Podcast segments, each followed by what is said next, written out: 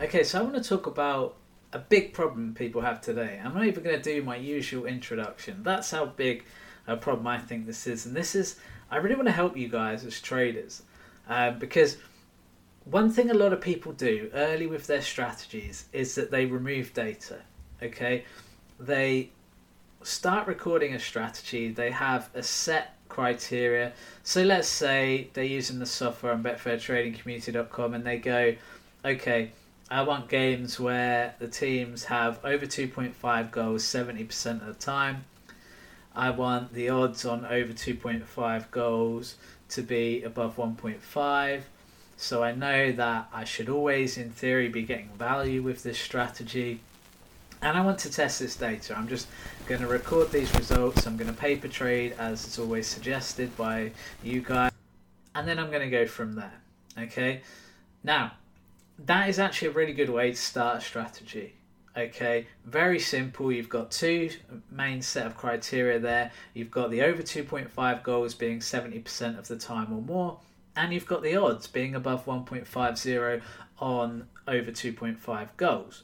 Now, if you, in case you don't know, odds of 1.50 are about 66, between 66 67% chance of it happening. Okay. So if you're taking odds of 1.50 or above, you're basically getting odds that say, hey, there's 67% chance or less that there will be over 2.5 goals. Well, if your statistics are telling you these teams are going to have it 70% of the time plus, then in theory you should be getting value, right? Because you're backing at odds that are saying there's less chance. When you know that in in theory there should be more chance. That's how value is created on Betfair Trading, right?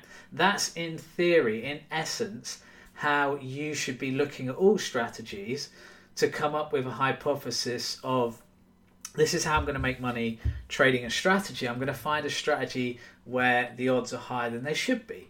That is essentially Betfair trading in a nutshell you want odds that are higher than they should be. Because if you're not getting odds that are higher than they should be, you're not getting value and you will not make money over time.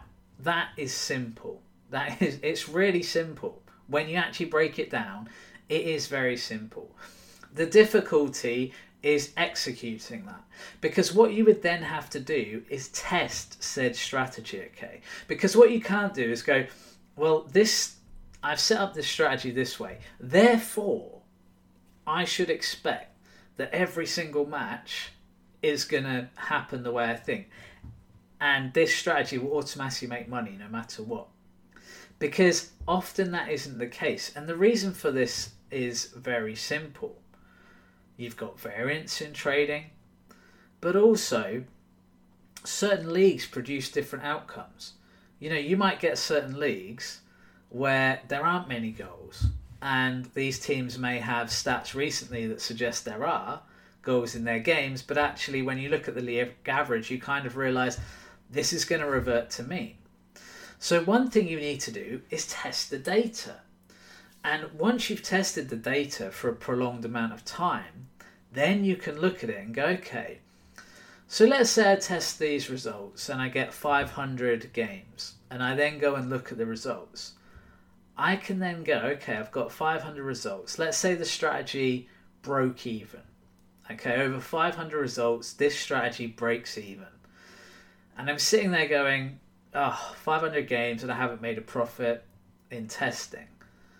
What should I do? Now, this is the crux of what I want to get to today. What I want to talk about is when you get to this point. This is what the focus of this podcast is when you get to these 500 results, or however many you want to do it on, but I suggest 500 as kind of the base.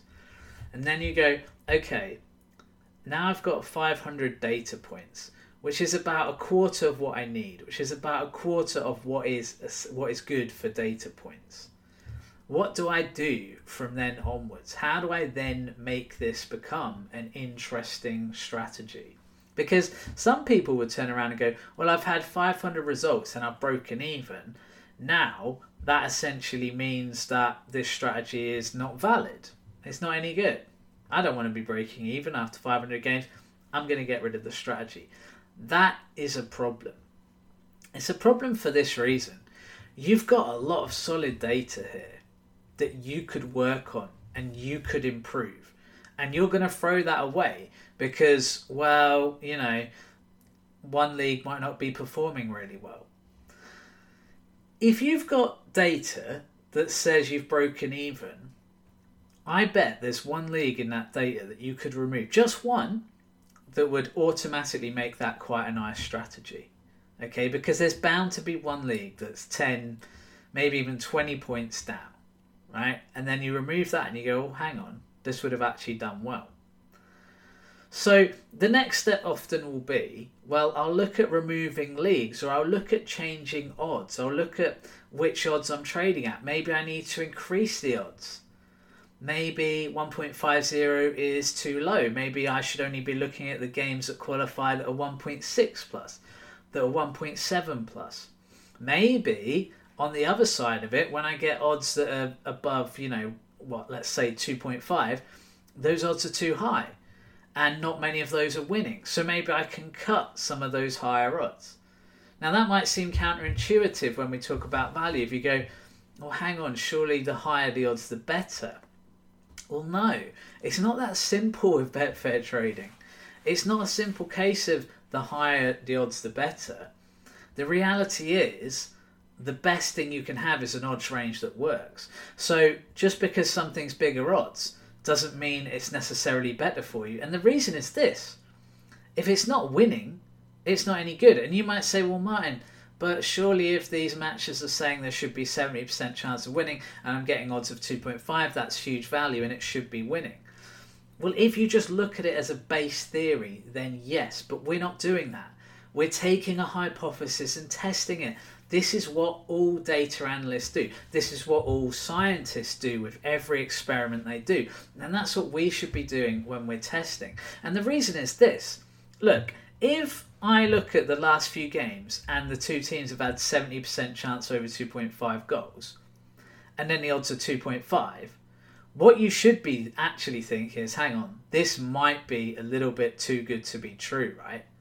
This might actually be a touch too good to be true here because in reality, those odds are very high for 2.5 goals. When you see odds of 2.5 on over 2.5 goals, that is very rare. Those are high odds. It's usually much closer to evens than that. So, what the market's telling you is hang on, we know something here. Now, I'm not talking about fixing games or anything. What the market's saying is this league doesn't have a lot of goals. These teams don't usually have a lot of goals the recent games might have been an anomaly. Okay, and that is a reason why you might find okay those odds aren't often winning, and even though you might think well they should be value in theory, they're not winning. The the point about all of this essentially, because you might be sitting there going, this is a little bit over my head, Martin, and I'm sorry, but this is advanced thinking, but that's kind of what we're into here, right? We want to train all traders of all abilities. So some of the podcasts will be more geared towards absolute beginners and some will be more geared towards the pro level, which is what this is. But you should all be listening to this and you should all be taking this in because essentially this is what will help elevate you as a Betfair trader. Because what doesn't matter is what you think. right? In base terms, what I think does not matter. What essentially matters is what the data is telling me. Now, if I look at these 500 games and I go, well, the odds range that seems to work is 1.6 to 2.2. Well, that's an odds range you want to look at. Okay? I might look at it and go, well, actually, the 1.5 is working really well but actually it's the odds above 2.0 that are struggling. Maybe I remove those. Okay? So let's say you find which leagues work and you find which odds range works. Where do you go from there? Well, you've got a couple of options. And I think there actually there's two really good options here. The first one is to create two more filters. Create two more strategies. One that removes the leagues that don't work and one that chooses the odds range that works. Okay, the reason for this is very simple. You will now have two strategies that have done well over the 500 games, and you can now record the results from those strategies. And in theory, your ROI should go up. Your rate of interest should go up because you've removed things that aren't working. Now, The absolute critical thing at this point, and the critical mistake a lot of traders are making, and, re- and the reason I've created this podcast today, is that they will then remove their original filter. Or they will edit the original filter rather than saving a new one. That's the wrong thing to do. You must keep the original version and keep testing that data. The reason is this let's say you remove the original filter. Suddenly you start trading the next 500 games and you go, oh, it's broken even again. Or, or heaven forbid, it's lost money. Why has this happened? And then you go, well, there was always a chance that was going to happen because all you're doing a lot of the time when you remove leagues or an odds range, let's say after a few hundred results, is you there's a chance you're just removing the variance factor. And the reason those leagues didn't work in those 500 games was that the variance just said, well, they didn't work, but they're not necessarily bad leagues. So this is why you need to keep the original filter. You need to keep double checking it. And if you look at the original filter and suddenly a league that wasn't doing well starts doing well, then you can go, okay, that filter clearly works. This is the thing, right? We need to see the original data. Now, how many data points do you want to get? I was speaking to someone about this the other day, and he said he was a data analyst, data scientist, and he actually said we look at 2000 data points before we see that something is a trend or we think that it's you know pretty much definitively a trend rather than just being you know maybe a trend we want 2000 data points and that's really interesting right because you can imagine 2000 data points is a very very solid place to be and that's the thing yeah 2000 data points is very good and we want a good amount of data points. Okay? We want what the scientists are going to say, well, this isn't just random chance anymore. This is actually genuinely a good thing. And that's the key, right? That's the absolute key. We want our data to be able to say, we don't think this is variance. We don't think this is just blind luck. This strategy has done well because it's a good strategy. So keep the original filter, keep testing it, and then when you get the thousand, let's say you get to a thousand, right? You've done 500, then you get to a thousand, that original one.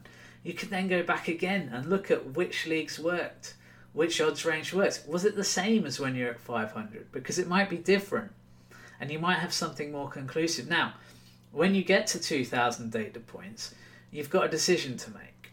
You could go, I'm still going to keep the original filter and keep trading that and see how it gets. And and I would recommend that.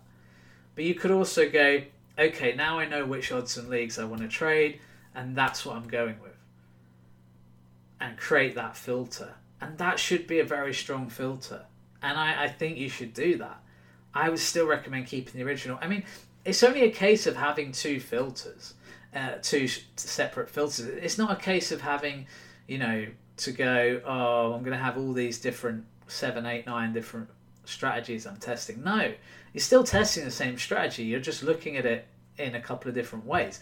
And remember, every selection on your original strategy, every selection from your original data set will be in your second one.